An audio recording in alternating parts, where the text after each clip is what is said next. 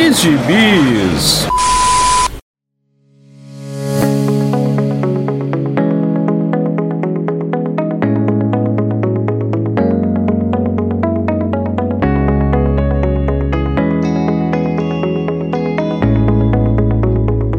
E aí, jagunçada, bem-vindos a mais uma edição do Pilha de Bis, o seu podcast semanal do site Arte Final.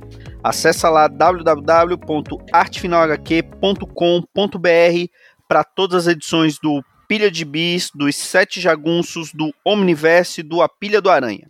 Nós estamos em todas as redes sociais, é só procurar por arroba ArtefinalHQ no Twitter, no Instagram e no YouTube.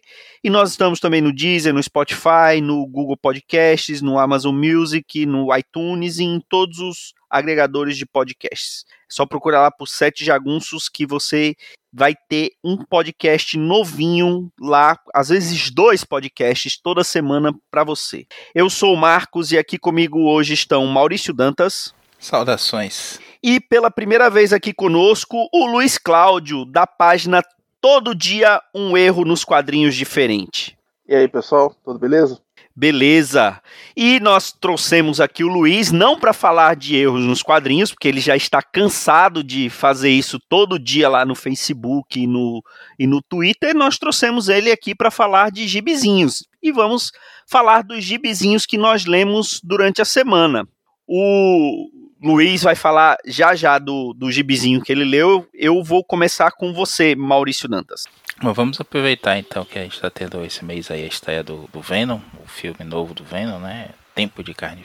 Que se tem alguém levando fé nessa porca aí, levante a mão. Eu não acredito. Dizer que chega a ser pior do que o primeiro. O primeiro é tão ruim que é bom, né? Pois é, então isso significa que esse vai ser melhor do que o, o primeiro. Só falta ganhar Oscar. Já pensou, Luiz? Você colocando nas suas, nos seus guias aí Ah. Oscar pra, pra Venom 2.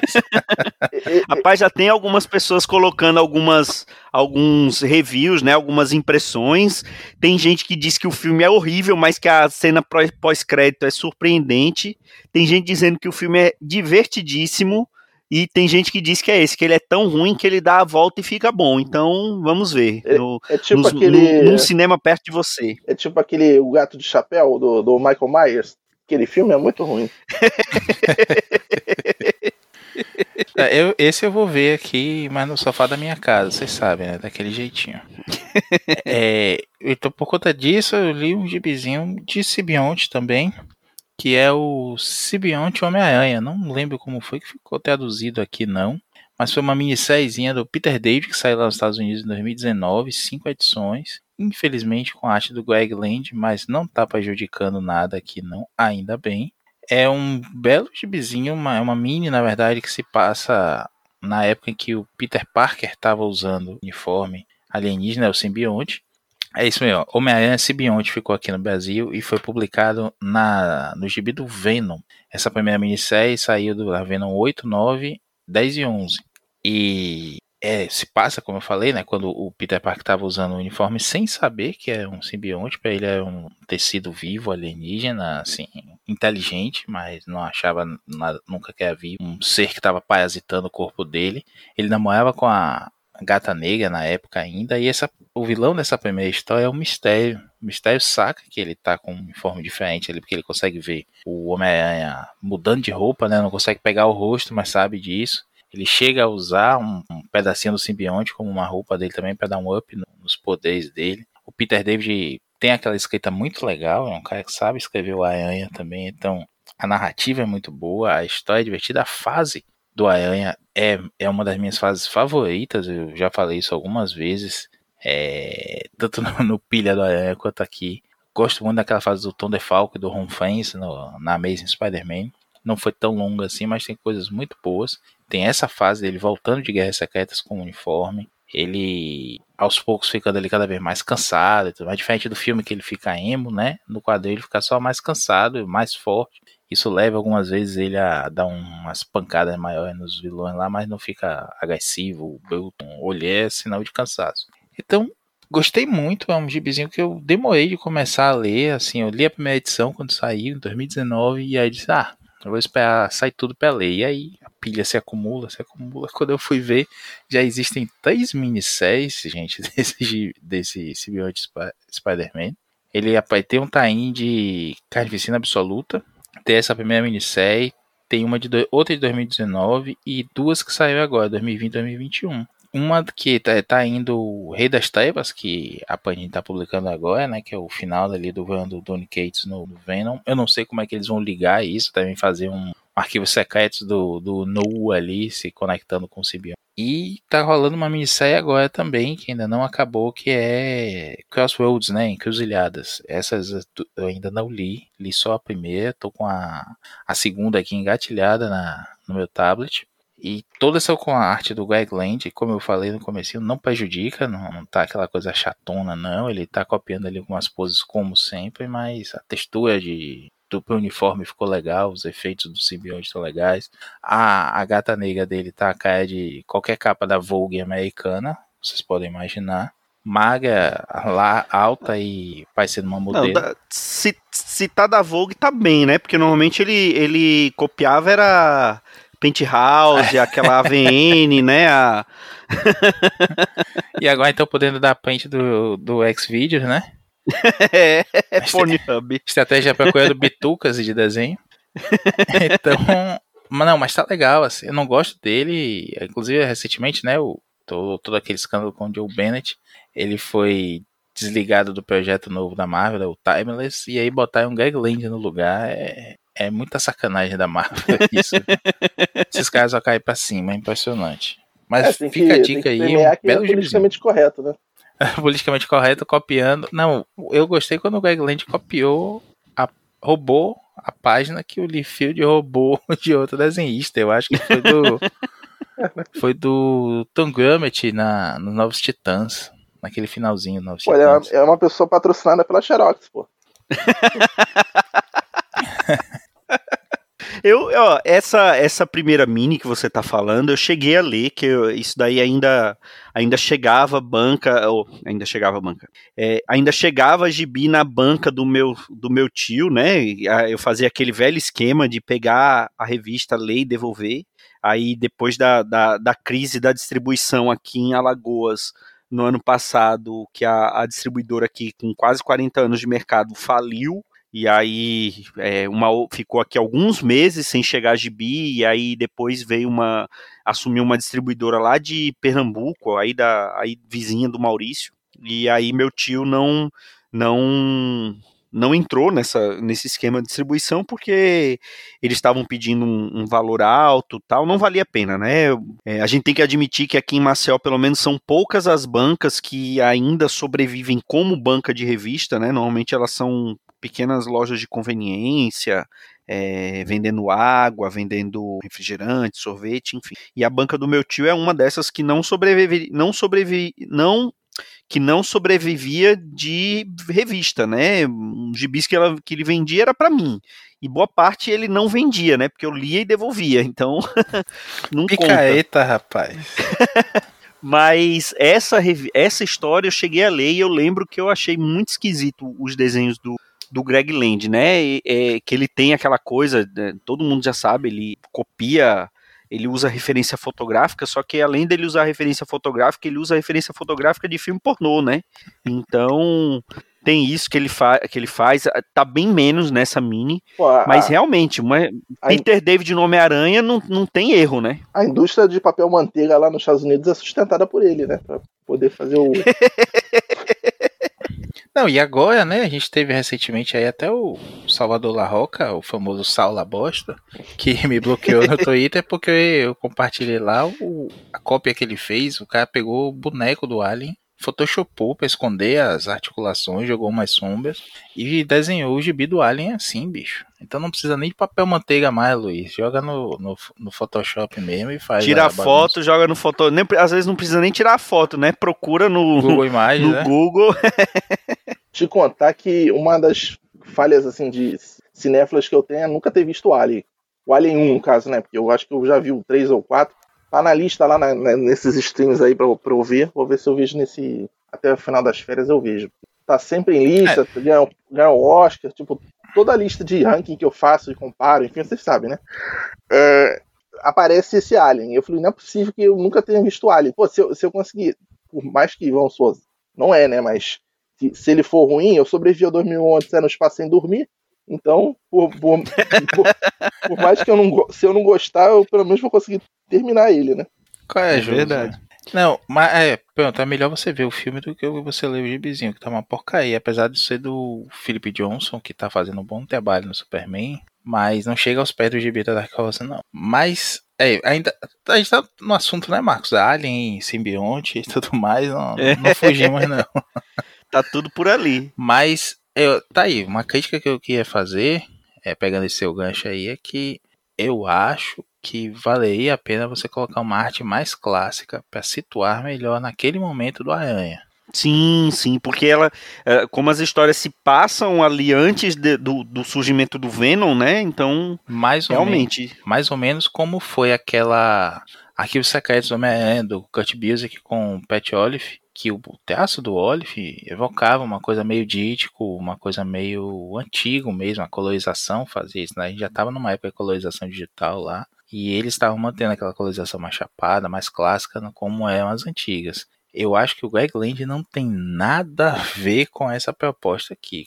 Tem muito artista muito legal aí. Aquele cara que eu mencionei do The Marvels, do Kurt Busiek também, né? Eu já falei alguns pilhas aqui atrás disso.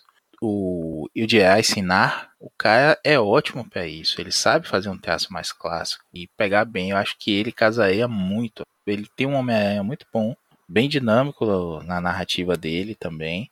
E que seria perfeito para esse gibi. O, o Land não. Gland, né? Como a gente chama em off. Ele não atrapalha, mas também ele não, não, não, faz nada pelo gibi, assim dizer. Pô, visualmente é marcante por isso, porque a proposta do gibi é uma, a proposta da arte dele é outra, quase, como você falou, né, fotoporno realista. E, e fora o, assim, vindo para a parte do roteiro, o Peter David, né, e, e eu quero até perguntar para você, Maurício, como representante aqui do A Pilha do Aranha, se o Peter David é um dos grandes escritores do Homem-Aranha, porque ele fez, a, ele fez a, ali algumas histórias clássicas, né? Depois ele voltou ali na, na época do, do Straczynski, né? Que vocês falaram lá no, no último Pilha do Aranha. Ele, ele é um dos escritores lá do outro, né? Que foi uma das sagas que o Vitor é, largou, o Homem-Aranha.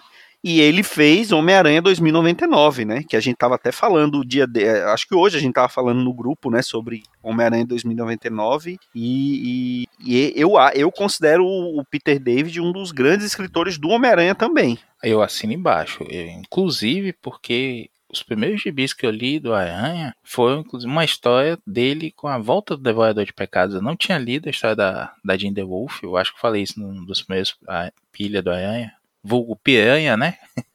E eu, eu adorei aquela história, desenhada pelo seu querido Salvo Sema, que eu... você, maluco, não gostar. Luiz, eu tenho certeza que gosta de Salvo Sema, não é, Luiz? Ah, com certeza, pô. Ah, é só ele, o Marco que é maluco mesmo. Ele trabalhou, ele trabalhou com Roy Thomas nos Vingadores, pô. A melhor fase dos Vingadores foi aquela lá. Olha aí, tá vendo? Caso encerrado. e aquele gibizinho, bicho, acho que é Homem-Aranha 89 aqui da Abril eu li aquilo ali até perder a capa, de tanto que eu gostava daquela história que aparece o Electro no final, ele acaba morrendo, né, o Devorador de Pecados ali, até o, Nick Spencer trazer de volta, infelizmente. É, Homem-Aranha 2099 dele, nessa fase do outro, ele tinha um gibizinho, acho que é o Sensational, ou é o Friday? Isso. É o Sensational, né? É, friend, friend, friendly Neighbor, Neighborhood Spider-Man. Acho que era esse o Friendly Neighborhood É, eu acho que é esse. Acho. Que o, o Mike Ego chegou a desenhar também pouquinho Isso, antes da morte saudoso. dele. E ele chega a trazer de volta o tio Ben, que na verdade é o tio Ben de uma outra realidade, muito antes do Aranha Verso acontecer isso, né? E esse tio Ben vem parar na, na realidade principal da Marvel e tudo mais. Então, o Peter David é um bom cronista. Ele faz, ele faz histórias legais, mas quando ele pega aquelas edições fechadinhas ali, contar uma história, focar num personagem, passar uma mensagem, o cara é imbatível. E dizer que ele foi descoberto trabalhando com vendas na Marvel, né?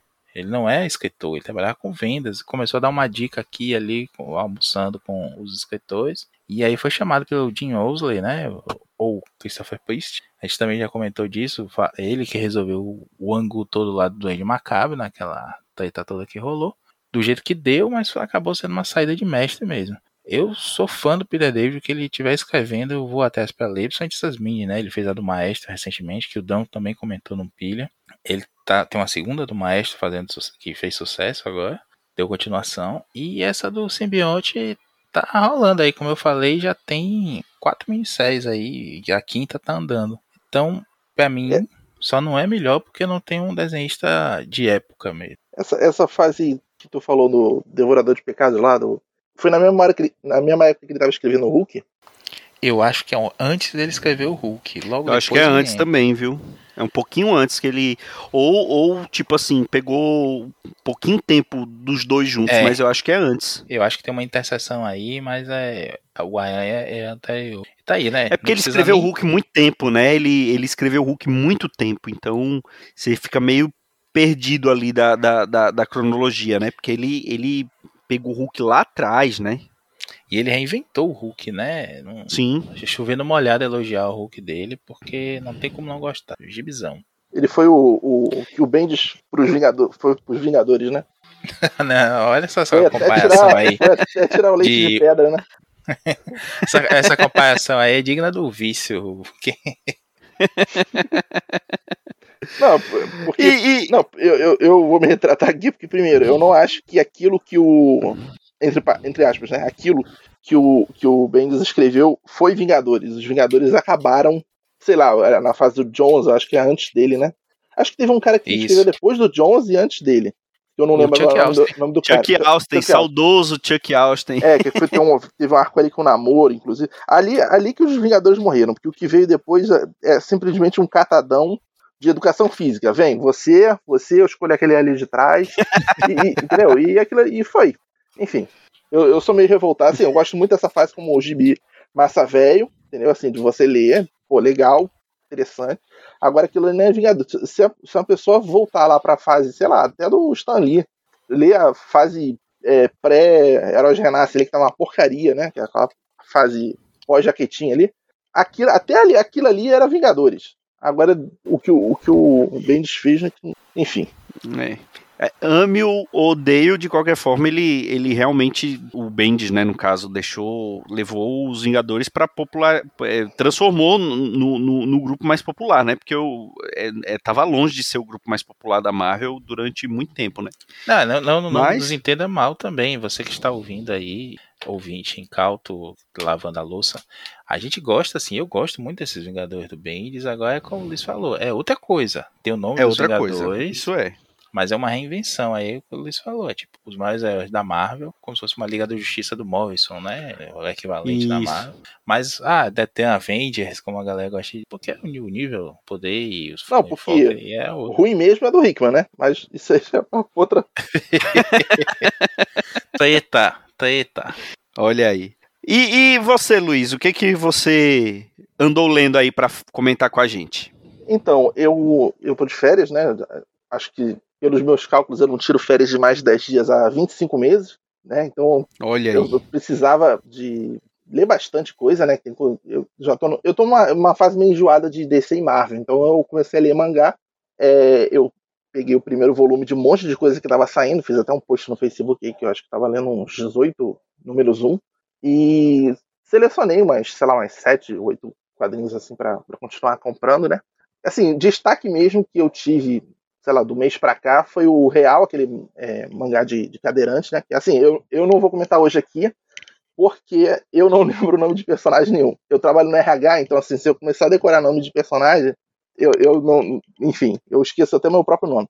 O último que eu li, assim, realmente, da semana pra cá, que eu achei, nossa, tipo, não esperava. O que, que acontece? Eu devo ter comprado no, na pandemia uns 600 mangás, então eu tive que reorganizar aqui minha biblioteca, né, estantes e tal, e, e achei um, um, três volumes do Manga Prophecy, que a JBC lançou lá em 2014, bem antigo.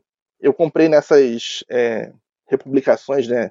Eu não sei se, se foi estoque é, que eles estavam tentando desovar na, na, banca e tal, mas assim, eu consegui completar na banca. Na época, assustadoramente, o preço era R$13,90, mas é papel jornal, né? Mas mesmo assim, R$13,90 na época era o, minimamente justo, né? Então, o que que, que, conta a história desse Prophecy? É, tem um, tem um cara com uma, um jornal na cara, só com um buraquinho assim do olho e apontando o dedo para quem tá, quem tá olhando, né? O que acontece? Ele é um o que convence, é, se convenciona a chamar no mundo real aqui nosso de cyberterrorista. Eu não, eu não acho que ele é mencionado dessa forma no mangá. E o que, que ele faz? Ele tem um YouTube específico lá do Japão, eu não sei se ele existe exatamente com aquele nome, que é até um nome engraçado, e ele anuncia que ele vai fazer um tipo um justiçamento, não, não seria um linchamento, né? Que linchamento teria que ter mais de uma pessoa, mas e, é, porque a pessoa cometeu alguma, alguma babaquice. Então, é, exemplos que ele dá ao longo do, do, do, primeiro volume. Tem um cara que. Tem uma mulher que é abusada, aí no comentário o cara fala assim: Ah, mas que roupa que ela estava usando? Ela mereceu. Então o cara vai atrás, tipo, a pessoa não pode falar um negócio desse, entendeu? Teve um, um outro caso, mas é, é, um outro caso é mais elaborado, porque a polícia vai atrás dele e tal. Mas tem outros casos também mencionados. Porque assim, o mangá ele é permeado de. como se fosse prints de tela das pessoas comentando e botando pilha. Que o, o mote central desse mangá é justamente é, o que ele chama o tempo todo no mangá de Warflame, né? Que é a, a, aquele efeito manada do pessoal, é isso mesmo, tem que meter porrada mesmo. Então nós sabemos que, com certeza, isso já existia lá em 2012, quando o mangá foi feito, mas assim, eu acho que nunca se viu tanto linchamento, cancelamento, né, em redes sociais. Ah, hoje como... em dia tá, isso tá, no, hoje em dia isso tá no auge, né? Exatamente, né? No, no, o, o, pior, assim, eu, por conta desse grupo anti-vacina aí, eu não consigo nem ler mais comentários, sinceramente, de, de Facebook, Nossa. de. Tô, não tô mais no Twitter porque a pessoa também. Até para fake news ela tem que pensar um pouco para caber naquele espaço ali daquelas do, dos caracteres, né? Então. Eu, tô, eu, tenho bloqueado muita gente, já bloqueei pessoal até do, do meu grupo do, do WhatsApp, pô. O pessoal começou a ficar falando merda. Eu, não sei se pode falar, falar palavrão aqui, mas enfim. Ah, pode. Ah, pode falar palavra nesse caralho. Então, outro, outros casos que, só para mencionar assim, o tipo de, de casos que ele envolve, porque assim, não necessariamente ele vai matar a pessoa, mas ele vai, tipo, se vingar. O que, que ele faz? Ele mete um, um vibrador no, né, no, no, nesse cara aí que falou que a mulher merecia ser estuprada e tal, entendeu?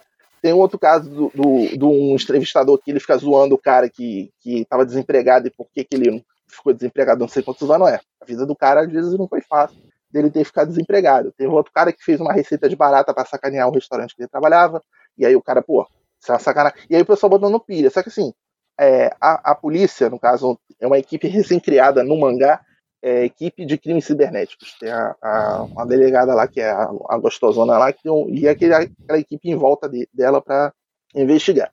O legal do mangá é que assim, ele chega ao limite dos termos técnicos assim que eu não entendo nada de informática, de captura de dados, de rastreio nem nada. É, não chega a ficar chato, né? Mas ele chega a usar termos assim que acho que o japonês talvez esteja mais acostumado aos termos técnicos, tá? Até porque a tecnologia é, é, é de internet mais desenvolvida lá e tal, né?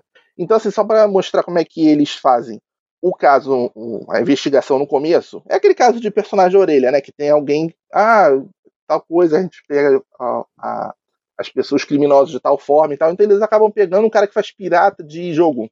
Sabe aquela, aquele memory card de ROM, de, de jogo? E eles pegam cara, eu fico assim, tipo, eles estão pegando um peixe tão pequeno no, no mangá, não, não, faz muito sentido. Acho que eles. É, o autor só colocou aquilo ali para exemplificar, né? Eu não sei se eu cheguei a falar o nome do autor, é Tetsuya Tsuitsui. É, o, ele faz o roteiro e o mangá, pelo, pelo jeito aqui, né? Porque só tem o nome dele. Enfim. É, normalmente os mangakas eles são responsáveis por, pelo roteiro e pelos desenhos, né? Não, são poucos os que, que, que é uma equipe, né? Que é um desenhista diferente de um roteirista, né? Eu até pesquisei aqui não achei nenhum outro mangá, assim, de renome desse autor, não. Ele tem sim, tem o Dud's Hunt, tem um outro aqui que eu perdi o nome agora, que também é assim um nome só. Mas ele não, não teve assim um. Mal. Eu achei é, semelhante a alguma coisa assim, tipo, ah, eu já ouvi esse nome, já ouvi esse nome. Mas é porque esse Tsutsui é o mesmo sobrenome do ator que fez o Jiraiya, que tá direto aqui no Brasil, né? É, e o, o, o é Tsui Tsui, esse é Tsutsui. Aí eu achei parecido o, o, som só, mas confundi, não, não tem nenhum gibi maior desse. Aqui é o Manhole, que tem uma capa bem estranha. Aliás, a capa desse Prophecy também é bizarra, né? O cara tá com meio que uma, uma máscara de, de jornal. É um jornal que ele é, usa? Bom, parece um jornal com, com os buracos ali na capa. Né? Um, um, um, grupo assim simbólico do que tá acontecendo. Essa parte que eu não entendi direito o porquê, eu achei panfletário do autor ter colocado isso, porque ele coloca meio assim, dando a entender no mangá que aquilo ali é tipo racista e, e, justificado pela cultura do Japão, tipo, está correto, tanto na delegada quanto no próprio, no, não no grupo, né? o grupo como se fosse o errado, pelas falas que eles, eles utilizam, e pelo terrorista, que é o, o pessoal lá do Greenpeace, que é o Sea Guardians, que eles falam, falaram que determinada região lá, cidade do Japão, mereceu a tsunami lá, a tragédia que aconteceu, porque era uma região do Japão que caça baleias. Então, aí o cyber terrorista, que é para fazer essa justiça torta na cabeça dele, é, é, é, como se fosse um justiceiro de. de ah lá, super-herói da, da, da, ocidental, né? Do jeito torto uhum. dele de fazer. É como se fosse um que do mal, vamos dizer assim, né? É, e tá atrás deles. Então, a, a elaboração de, de, como é que eles pe tentam pegar o cara e o cara fugindo, porque assim, ele só entra em lan houses lá. Não é lan house, não, tem um, tem um termo lá exatamente, é, exato. Eles botam uma trava, uma senha que é tipo muito criptografada, então eles não vão pegar o cara, mas eles começam a, a deduzir pela imagem que o cara solta lá no, YouTube japonês. Ah, ele está com essa roupa e aquele fundo é de determinado jeito, entendeu? Ele só pode estar naquele restaurante, mas conseguimos rastrear até a cidade, mas a cidade não tem esse restaurante. Enfim, ele, eu acho assim, a investigação nível CSI, assim, bem elaborada, tem as inserções de é, prints de tela, né, de, de, termos técnicos de informática e tal, de como é que eles. E, e, assim, a cada caso que a polícia, vai, essa equipe vai investigando ele, eles percebem que os likes vão de, de sendo o não gostei diminuindo para o mais, gostei ser quase 100%. Então o pessoal tá caindo na pilha por esse justiçamento social que esse cara tá fazendo. Entendeu? Aí tem, tem um ponto lá em que explica tipo, a origem do, do, do personagem em que você entende a lógica de por que ele está fazendo aquilo ali. O, o, porquê ele fez, tipo, a causa, né? Não, não o efeito. O que, que ele quer fazer aquilo ali, eu, eu acredito que isso, isso só esteja no final do segundo, que eu estou no, no meio do segundo, e indo pro terceiro, né? Que já é a conclusão. Eu, eu acho que se esse, se esse mangá ele tivesse mais volumes, claro que pela forma como o cara é, elaborou o mangá, tá, não, não tá assim, se estendendo muito nem se importando muito, na minha opinião. Mas assim, talvez fosse o caso de fazer é, como é que chama? Procedural.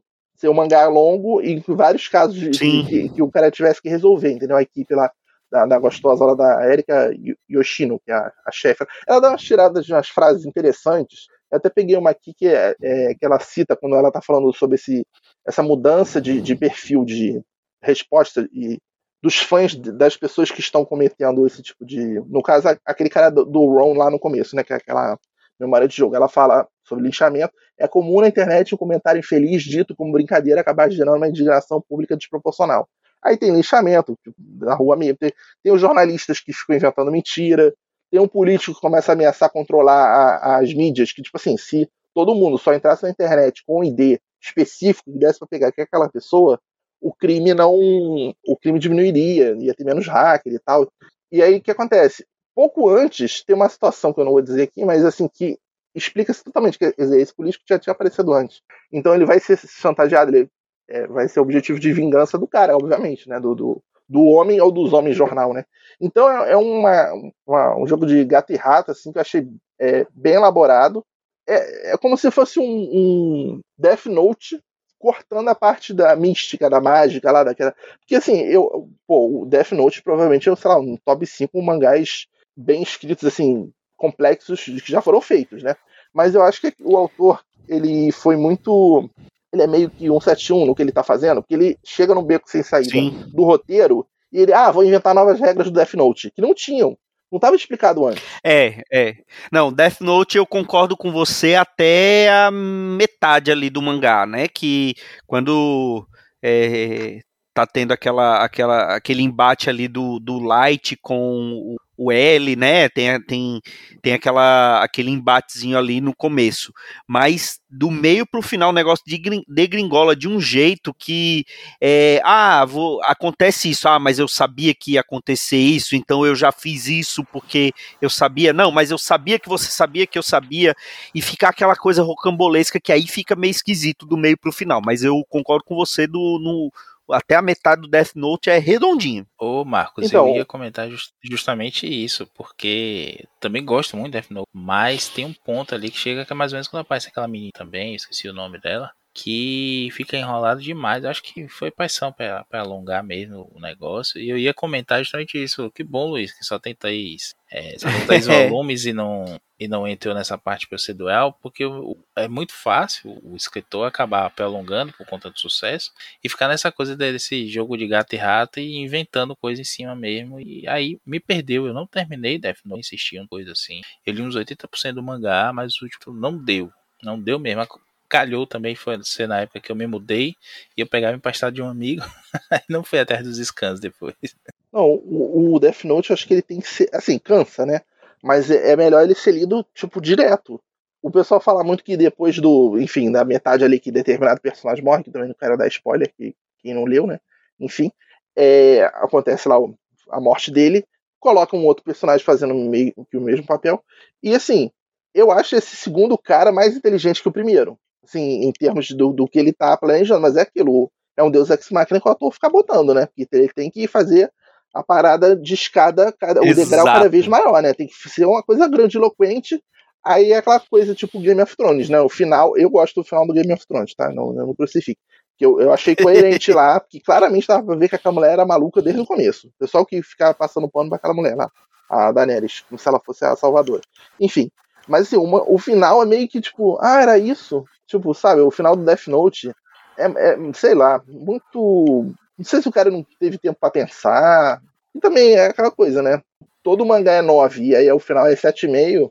Ou, vamos supor, 8. É. 8 é bom, mas, pô, tu, tu tá lendo uma parada que, assim, a- era uma das melhores obras, quadrinho ou livro que eu já tinha lido na vida. E olha que eu li muito livro clássico de Dante, Dostoiévski da vida. Então eu falei, nossa, isso tá muito elaborado. Tinha, é, eu me considero uma pessoa muito inteligente. Eu li centenas é, de livros policiais, li, a Agatha Christie inteira.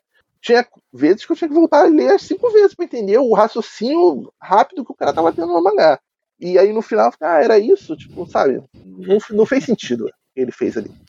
Agora, voltando para esse daqui, esse Prophecy, eu, eu particularmente gostei bastante da premissa. Agora, essa daqui, quando ele foi lançado, era de uma época que eu é, desconhecia quase que totalmente mangá e principalmente o- as publicações da JBC, porque, é, não sei, era, não era pelo menos é, na banca lá do meu tio, não saía, é, saía ainda alguma coisa da Conrad, que eu acho que nessa época ainda tinha Conrad, e saía alguma coisa da Panini, mas é, da JBC eu via pouquíssima coisa na banca no meu tio, isso aqui passou completamente despercebido por mim, eu não, não tinha nem noção do que era isso daqui, e, e pela tua descrição do- da sinopse, isso aqui parece ser muito interessante, vou até atrás para ver se eu consigo por meios é, lícitos ou não tão lícitos assim para ler esses os capítulos, Não, porque eu, então, eu me interessei, gostei. Como ele só tem três volumes, ele não tem tempo de ser ruim, entendeu? O, no que o cara já Exatamente. ele já acaba. É, Isso é vi bom, alguma- eu- Exatamente. eu vi algumas resenhas antes do, do- de ler, e o pessoal tá dizendo assim que não gostou do final, mas não gostar do final não significa que o final seja ruim, né? Significa que não, só não tenha Sim, concordado. sim, sim, sim. E, e, assim, eu, eu, sei lá, eu não sei se eu sou uma pessoa muito tolerante a final ruim, ou eu entendo o, o- o que o autor. que Ah, o autor quis fazer esse final ruim mesmo, e ah, entendi. Entendeu? Então eu não sei se eu vou ficar chocado no final, porque assim, tá muito interessante. A, a, a, a- assim, é uma coisa surpreendente, que eu, eu simplesmente nem ia ler, tipo, tudo, como eu falei, eu, eu peguei um monte de mangá número um novos, né, do que já estão relançando. Mas eu peguei esse aqui porque só pra ver, entendeu? Porque eu, talvez, sei lá, até desfizesse, botasse uma pilha mais pra trás e tal. Mas assim, me surpreendeu. É, é um Death Note que deu certo, vamos dizer assim, né? É, é, eu, eu fiquei bastante interessado. Não sei se a JBC vai resolver relançar ou- ou jogar no mercado alguma coisa desse daqui. Como só são três volumes, é até mais tranquilo, né? De ir atrás. Pô, se fosse um 3 é em 1, pouca saía coisa, volume só. É uma maravilha. Pois é, pois é. Ia ser uma maravilha. Mas, ô Luiz, E agora, só me tira uma dúvida. Você gosta do final de, do episódio 9 de Star Trek, de Star Wars? O episódio 9. Cara, é, porque do jeito, aco- do jeito o que que, você acontece? tá defendendo aí até Game of Thrones. Não, o que acontece? O, o, eu vi no, todo filme ruim, eu, eu vi o Venom, se não me engano, eu vi o Venom no cinema. Até filme ruim no cinema fica bom. Então, eu, como eu vi o, Star Wars 9 no cinema, tem esse filtro de aceitar qualquer porcaria, né? Mas assim, chega a ser constrangedor. Eu não vi ninguém falando, não, que nem no final lá. O final mesmo, aquele final, aquela frase lá no final, né? Aquilo ali meio que até eu fiquei meio puto na hora que eu tava vendo. Mas assim, eu acho o 8 sensacional. Que é o, o quebrador de, de tradição ali, né? Tirando a parte que ele fica bebendo leite, leite azul lá, leite verde, sei lá. Não, o Luke. leite, leite mofado. É, então, mas o, o 9, sinceramente, eu não comprei. Eu acho que eu não comprei nem o quadrinho da Panini do 9, se é que saiu, acho que não comprei. E nem comprei o DVD que eu lembre. Eu, sabe, o negócio é fingir que não existe. Realmente não gostei, não. Mas assim, tem, tem muita coisa de, de final ruim que eu, que eu gosto, cara. Ah, eu tô vendo. É, eu, Não, eu mas até brincadeira. Cara, eu assisto Fear the Walking Dead, cara. Eu, eu, eu assisto Walking Dead até hoje, tipo, e Ah, gosto, é? entendeu? Tem isso, cara. Brigou comigo, brigou comigo outro dia no Twitter porque eu, eu critiquei o Walking Dead até, né?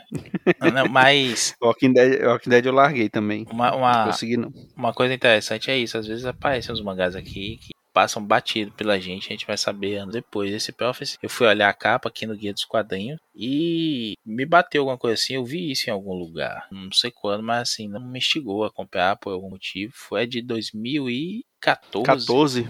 Pois é, então já tava aqui em Recife, isso em alguma banca aí, mas acho que não me chegou. É tipo um que eu também já comentei aqui, a gente já falou dele, que é o Opus, que são dois volumes só, tem uma metalinguagem muito legal, ele tem uma história bem complicada de final, porque a- o gibi, a- o semanal, né, que estava sendo publicado, aquelas coletâneas que saem lá no Japão, foi cancelada, então que a gente tem aqui é o rascunho do final só e que acaba funcionando por conta da metalinguagem sobre o tá uma, é um gibi sobre um mangaka que entra na própria obra. Então você acaba o autor, né, acaba fazendo essa camada extra ao, ao rascunhar, ser só um rascunho final ali, não ser uma obra acabada. Eu adoro é do Satoshi Kon, lembrei agora o nome. Que também é mais ou menos dessa época aí, não, não um pouco mais mais para cá, 2000 e que eu gosto muito. Muita gente não conhece, muita o pessoal vê às vezes assim, ah, é um, dois volumes só e passa batido. O All You Need is Kill também, que foi a base, uma das bases do filme do Tom Cruise, né, No Limite do Amanhã. Eu tenho um volume único aqui, saiu antes em dois volumes só. Isso. É, isso aí é muito E bom. muita gente também.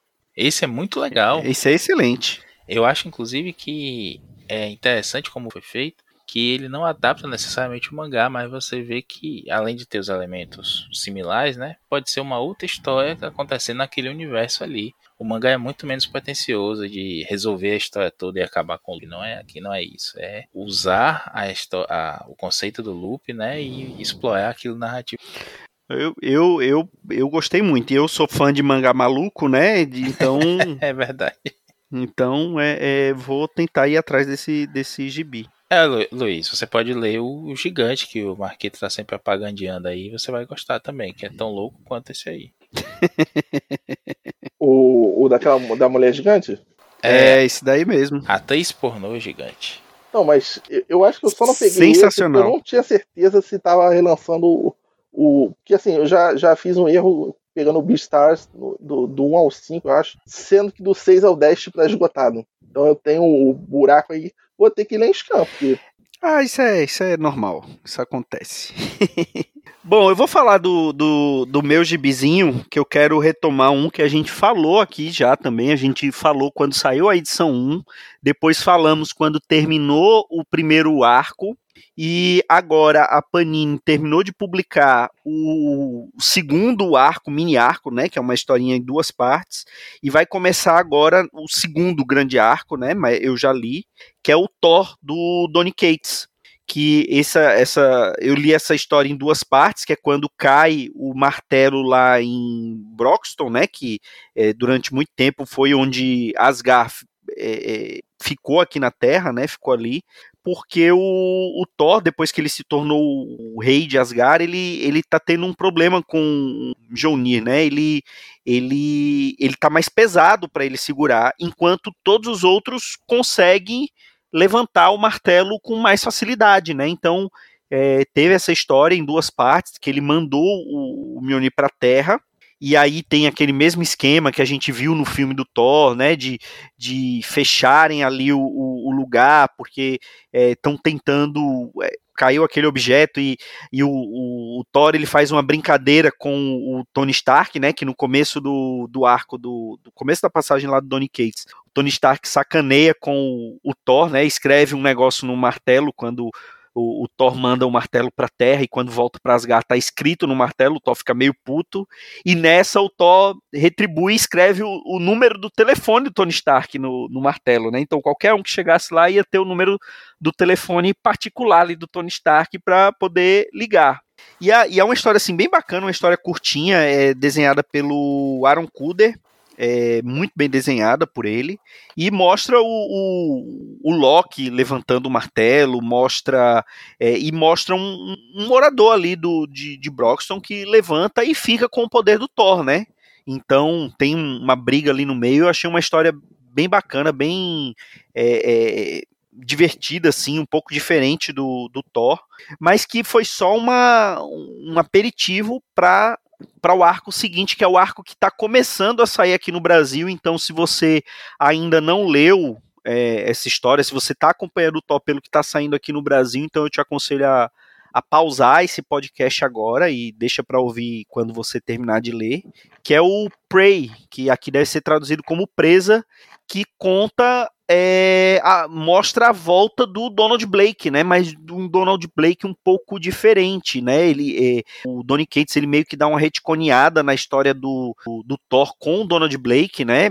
É, ele mostra que ele, o Donald Blake na verdade é um meio que um construto do, do Odin, né? Ele não era uma pessoa que que achou lá e acaba tendo o, o, o poder do Thor, né? Ele, ele ele foi um construto que o Odin criou para poder aprisionar o filho dele, para aquela história clássica, né? Ensinar, ensinar é, humildade, aquela coisa toda para o Thor. E aqui tem um, um, um, lance meio Capitão Marvel e, e, Rick Jones, né? Não Capitão Marvel da, da, da, DC, o Capitão Marvel da Marvel, né? Que eles meio que trocam de lugar. E aí o, o, o Donald Blake ele fica numa espécie de limbo, num, num mundo criado pelo, pelo Odin para que ele, enquanto o Thor tá na Terra, né? Enquanto o Thor assume ali a, o corpo. Só que há quantos anos que o Thor não, não bate com o martelo no chão e se torna o, o Donald Blake, né? Então, é, eu achei interessante isso que o, o Donny Cates faz, que o, o, Donald Blake ele, ele fica ali, ele acaba percebendo que ele está numa espécie de limbo e ele tem a noção do, da passagem do tempo e meio que enlouquece, né? E, e aí ele faz lá um subterfúgio, ele consegue fazer com que o Thor é, troque de lugar com ele novamente, e quando ele troca de lugar, ele simplesmente quebra a bengala e para nunca mais trocar de lugar com o Thor, né? Só que ele tá adquirindo poder de alguma maneira, né? Então é, ele vai atrás de todos os de todos os personagens que têm o poder de Thor, que já foram Thor. Então aparece o Bill Raio Beta, aparece o, o, o Throg, né? Que é o, o sapo Thor, aparece a, a Jenny Foster, que, que hoje é Valkyria, né? Então, mas ela teve poder do, o poder do Thor. E, e, eu achei uma história assim super interessante. A, essa passagem do, do, do Donny Cates pelo Thor tá sendo muito bacana. Ele vai assumir agora o Hulk, né, com a saída do Al Ewing. Eu não sei se ele vai continuar no Thor. Ele vai continuar no Thor ou, Maurício? Ele disse que não tem plano de deixar o Thor, não. Mas ele também disse isso do Venom, né? E de repente saiu.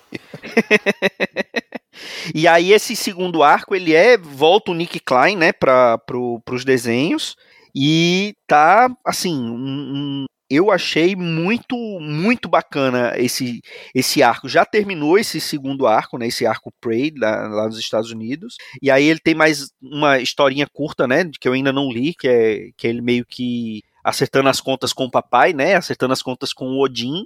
E, e, até agora, todo esse arco do. do toda essa passagem do, do Donny Cates pelo Thor tá assim muito bacana e bem diferente, né? Que ele começou usando o Thor como arauto do, do Galactus, né? E, e agora trazendo o Donald Blake dessa maneira diferente. Ah, eu acho que é uma sacada bem legal isso de trazer de volta o, o Donald Blake desse jeito, né? De você, você imaginar que o cara enlouqueceu lá, não ter direito a uma vida normal. Eu tenho uma bronca só porque a gente teve o. Acho que foi o Matt Faction. É isso mesmo, ele. No finalzinho do, da fase dele no Thor, ele, tem ele deixa o Donald Blake maluco. Ele acaba se tornando a serviço da, da Encanto. Fica só a cabeça dele lá e essa cabeça dele é expulsa lá para um inferno, né? Para um dos infernos nórdicos lá. E agora o Donald Blake aparece como se sempre tivesse estado nessa outra realidade, né? Como você bem lembrou aí, o Capitão Marvel ia para o, o microverso. Quando é o, o Marvel com o Nick Jones, eles trocavam com a zona negativa, acho que é isso. Aquele. Aquele. Eu não sei o nome, esqueço. O, o- o cara que era o, Thor da, civil na época do Dan Jujas também não era um construto? Acho que era também. Não, não, ele é um. É o Jake, Jake Olson, né? Jake É. Olson, é isso mesmo. Ele, Ele é ele, um- ele era rep- realmente ser uma humano normal. Ah, tá. É, ele e o Eric Masterson, que depois via o, o Trovejante. né? Trovejante. e morre. E, o, o Jake Olson também morre no final das contas. Ele, É. na verdade, o Jake Olson morre no momento que o Thor chega na Terra. E aí ele usa o corpo do Jake Olson e man- se mantém vivo, né?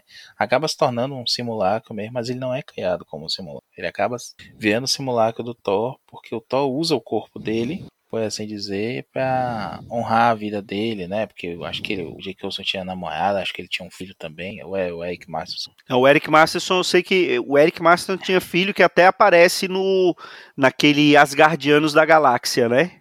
Isso. O, que ele é o novo trovejante, né? É, que ele é o novo Trovejante, que é uma história bem legal, apesar de não gostar daquele visual, não. Mas ficou legal, inclusive aquele As Guardianas da Galáxia é um belo gibizinho, é do Cullen Bunn, que não, não costuma fazer coisas muito legais não, mas foi um bom gibi, teve vida curta, Nosso coisa boa. O famoso cu de bunda, Cu de né? bunda, é. Pelo apelido você já imagina o quanto a gente gosta dele. Esse, esse visual que vocês estão falando na- nessa fase do Donny Cates ainda é aquela ET de, do Star Trek ainda, aquele visual do Thor? Não, é, pelo menos nesse. Depois desse primeiro arco dele, dele bem paquita, né? Com aquele platinado, né? Ele, ele voltou ao visual mais. que a gente tá mais acostumado do, do, do Thor. Ah, não, não sendo aquele visual do- da fase dos Trazinhos que tá ótimo, né? Aquilo ali já me cansou, que assim, todo boneco que fazem do Thor é naquele visual dos Trazinhos. Dá não. Não, é, aquele, aquele visual é meio esquisito. Eu, go- eu gostei da coisa da runa, né? Ele tem o Thor agora tem uma runa uniforme lá, criticado. Eu acho que o Nick Klein, até falei isso na, na coluna, falando que esse gibi agora, o- esse outro, até acertando as contas com o papai, como você falou, mano, é de um outro desenhista, é do Bandini, se não me engano, e ele é bom, mais perto do Klein, o Klein, você pega ali o comecinho, a gente comentou isso no... Ele desenha o, a cabeceira da mesa, assim, né? E o Thor tá sentado, as cadeiras, tem, tem os corvos do lado, tem no pé da cama do Thor tem uma, uma cabeça de bode esculpida. Então, assim, tem muita coisa da mitologia mesmo. E são detalhes que casam muito bem. É, eu acho que é um casamento, sim, guardado as devidas proporções, mas no mesmo nível do que o Walter Simonson conseguiu com a arte do Klein ali. O Klein estava sendo desperdiçado no Deadpool, o personagem Marvel favorito do Marcos. Mas é, Absurdo, que absurdo. Agora ele tá tá num, num gibi grande que é do tamanho do, do talento do cara mesmo. Gosto muito. E tem várias sacadas legais. Essa, esse arco, inclusive, do Presa, Prey, né? A gente não sabe como é que é traduzido aqui. Vão traduzir como acossado, quer ver? é, verdade. Não, depois daquela tradução de Batismo de Fogo que os caras fizeram um negócio bizarro no Esquadrão Suicida do Ostrander, né? Acho que é julgamento pelo fogo, uma coisa dessa, assim. Foi o mais literal possível. Pra que quando você já tem a, a- uma expressão consagrada, né? Batismo. Mas enfim, sendo a paninha, a gente espera qualquer coisa. Esse arco liga diretamente com a mini do Bill Raio Beta, desenhada e escrita pelo Daniel Warren Johnson, que a gente também adora aqui, né? Fez o Mulher Maravilha Terra Morta e tudo. Por conta da situação que o Bill Raio Beta tá, que ele tá sem o martelo, né? O martelo dele foi quebrado no primeiro arco do Cates, Rompe Tormentas. Stormbreaker é para você que chegou agora e conheceu a Marvel pelo MCU. O negócio é Rompe Tormentas. E a, a- o Kate está amarrando as coisas bem legais com os personagens que estão lá, com os personagens que aparecem na história, como a própria Valkyria também, que está com uma, uma mensal dela e tudo mais. Inclusive é uma, é uma nórdica, uma mulher nórdica que escreve o gibi da Valkyria. Pelo nome dela, ela é descendente mesmo. É muito legal o que o Case tem feito. Para mim já é fase clássica do personagem. Assim, o Ion tem altos e baixos, ele deixou a marca, mas eu já gosto mais desse Thor que o Cates está escrevendo. E sou suspeito, porque sabe que eu gosto do Cates, mas ele tá fazendo boas histórias. Essa, esse arco mesmo tem várias sacadas legais. Assim, a cada finalzinho de edição ele tem um gancho para próxima que você quer ler logo a próxima. Quando o sapo Thor, né, o, o Trog aparece mesmo, ele, ele chega assim, tá achando que é fácil só porque eu sou pequeno? e E tem umas sequências muito boas de luta. O Theog mesmo quando luta, pô, é divertidíssimo. Você lê. Muito divertido. Você lê o gibi dando, dando risada assim, mas não é de comédia. É que é, é divertido, divertido mesmo. Na essência da palavra. É, o, eu, eu particularmente tô gostando muito dessa. Não, o Thor nunca foi dos meus personagens favoritos. Eu li, tentei ler da primeira vez o, o Thor a primeira, a primeira fase, né, o começo do Thor do, do, do Jason Aaron não me desceu, eu tô dando uma, uma outra chance agora com os encadernados, realmente lendo de uma vez fica um pouco melhor, mas eu particularmente gosto mais da, da Thor Jane Foster dele, né, da famosa Tora dele, do que, lá ele, né, do que a primeira parte do, do Thor, e, mas assim, esse Thor do, do Donny Cates para mim é muito melhor do que o do Jason Aaron. É, e, e, é bom dar aqui um, um, um follow-up, né? Porque a gente falou do, do, da primeira fase, temos que falar agora dessa. Tínhamos que falar agora da sequência desse, desse, dessas histórias. Na verdade, seja dita, o comecinho mesmo do, desse Thor, do Ion, é bem legal. Ali, os três primeiros encadernados, que é o Carniceiro dos Deuses, ali até mais ou menos a Liga dos Reinos, eu gosto muito que é com o Isaac Bibi que desenha mais, mas depois oscila demais. O comecinho da Thor, a, a Thor, né, lá ele é muito bom, aqueles dois primeiros encadernados dela ali, que oh. revela que é ela e tudo mais, mas pô, essa última fase mesmo com o Mike Del Mundo que puxa muito pra piada, eu acho que ele perde a mão completamente. Um personagem completamente diferente que ele começou a escrever e não é porque ah, ele mudou, ele ele evoluiu, se tornou maduro, não. Não tem justificativa. Ele resolveu aloprar mesmo, meteu o louco. Só, só comentando aí que eu meu personagem favorito é o Thor. Só pra, só pra comentar, aquele quarto encadernado que é com o Malekith. Eu já sou traumatizado pelo Malekith, que o cara quase me, me bateu quando eu tava comprando o boneco do Malekith numa loja, né? Enfim, essa é a história que depois eu conto. Porque eu vi, vi no. Porque a, a loja tinha duas lojas no shopping, entendeu? Eu fui, fui no outro lugar. É, aí o cara ficou puto, o cara era da mesma, né, é, do quiosque e da loja. Aí ele falou, por que, que tu não comprou na outra? Me arrastou pra eu comprar no quiosque. E eu fiquei assim, eu só queria o boneco. É. E aí eu falei, não vou, não é porque ele tá me distratando que eu vou deixar de comprar o boneco, eu quero comprar o boneco. Aí comprei, nunca mais, nem sequer cheguei perto dessa, desse quiosque, entendeu? Pensei até em denunciar pra, pra, pra franquia, mas ele ia saber que era eu, né? E eu frequento muito aquele shopping. Enfim, voltando, é, esse quarto volume aí do, do Malekith é péssimo. Meu Deus, assim, muito ruim, muito. Meteu uma política ali que ele não soube desenvolver. E assim, a Guerra que dos Gênios meu personagem é o do, da Liga é dos Reinos, né? Eu, assim, é uma. Ou seja, é. é não, acho que era antes, cara. Era um quarto lá no começo mesmo. Aquele Lomada Branca. Mas assim, Sim. e a Guerra dos Reinos, propriamente dita, como eu falei, meu personagem favorito é o Thor. Tipo, qualquer porcaria que eu lesse do Thor, eu ia gostar. Tirando aquela roupa do DC vs Marvel ali, que aquele também tá complicado aquilo ali, né? É, eu não consegui ler, cara. Acho, sei lá. É, o, o Jason Aaron realmente oscila, mas assim, se fosse pra ele sair dos Vingadores, aceitava até ele voltar pro, pro Thor escrevendo o que fosse, né? Tá, tá Não, eu gosto muito desse comecinho, como eu falei, até esse da Liga dos Reinos. Eu acho que a Guerra dos Reinos, toda aquela preparação tem coisas boas. A história do Thor da Guerra mesmo, que a gente descobre depois que é o Volstagg, não é mais spoiler essa altura, pelo amor de Deus. É, é um belo gibi, mas ele entra em algumas coisas bestas assim, sabe? Tipo, é, você tinha um curso, né? Que é aquele personagem lá da época do, do Simmons Confuso. Não sei se é questão do Simmons ou veio de antes, mas pelo menos a gente conhece muito dessa fase do Simmons. Aí ele faz um, uma curse mulher. Aí você, você tem um. O, porra, como é o nome? O surto. Aí ele vai e coloca a Cindy, que é a, a filha do surto, né?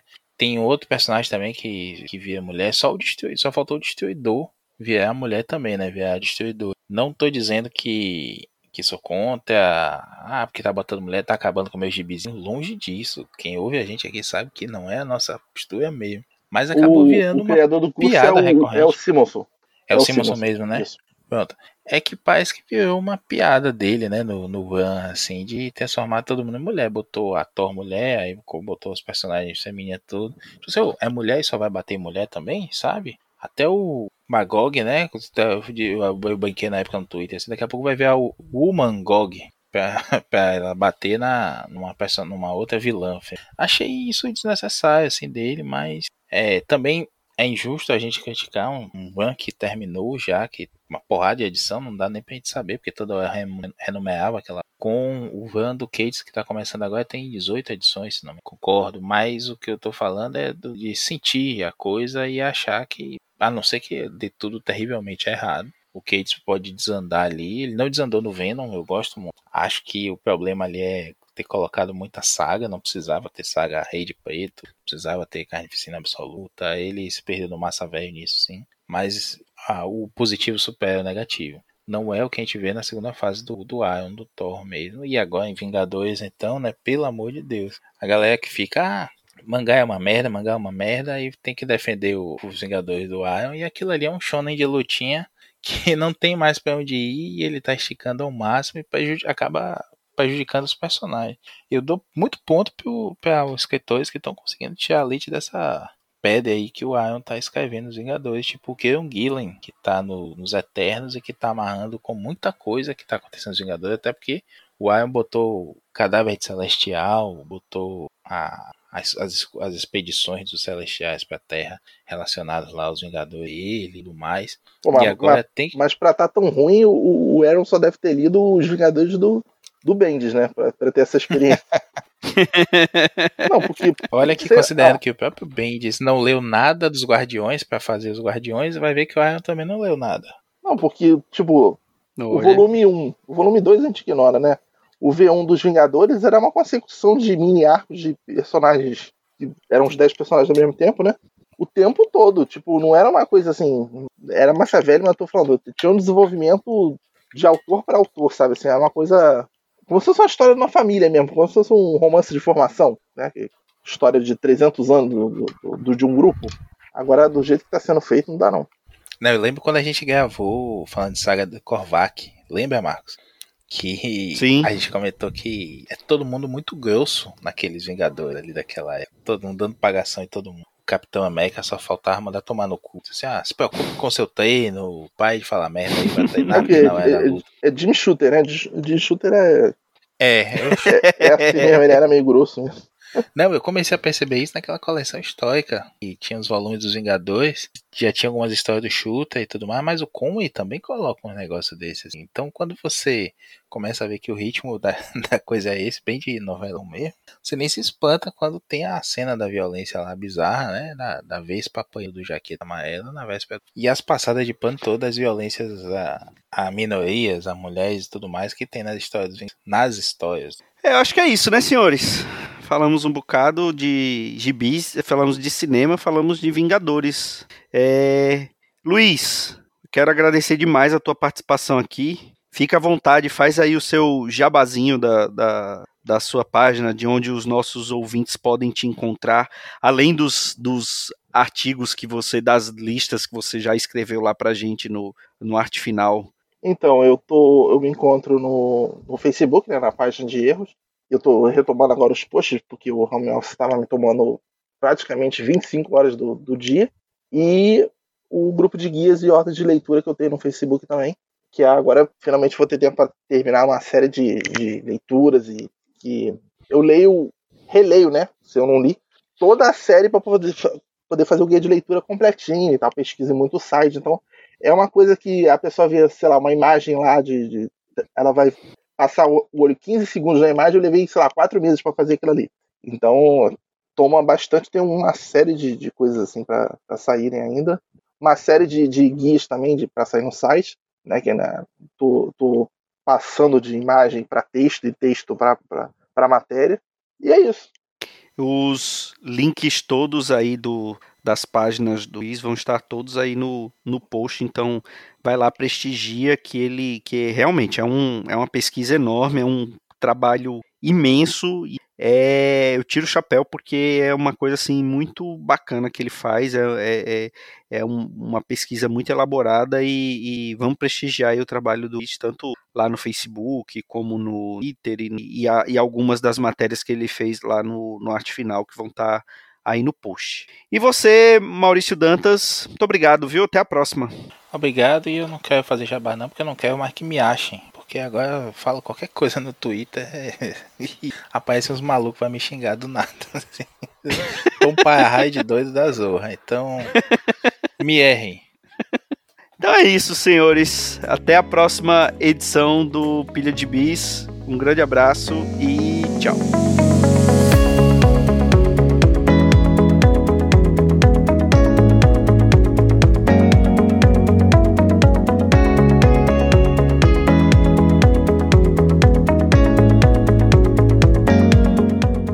Esse foi o Pilha de Gibis, mais um podcast com selo dos cabras de qualidade do Arte Final. Gostou do que ouviu aqui? Compartilhe e acesse o site, tem muito mais conteúdo de qualidade esperando por você. Vai comprar seus gibis na Amazon? Compra acessando os nossos links. Você vai ajudar a manter esse trabalho. www.artefinalhq.com.br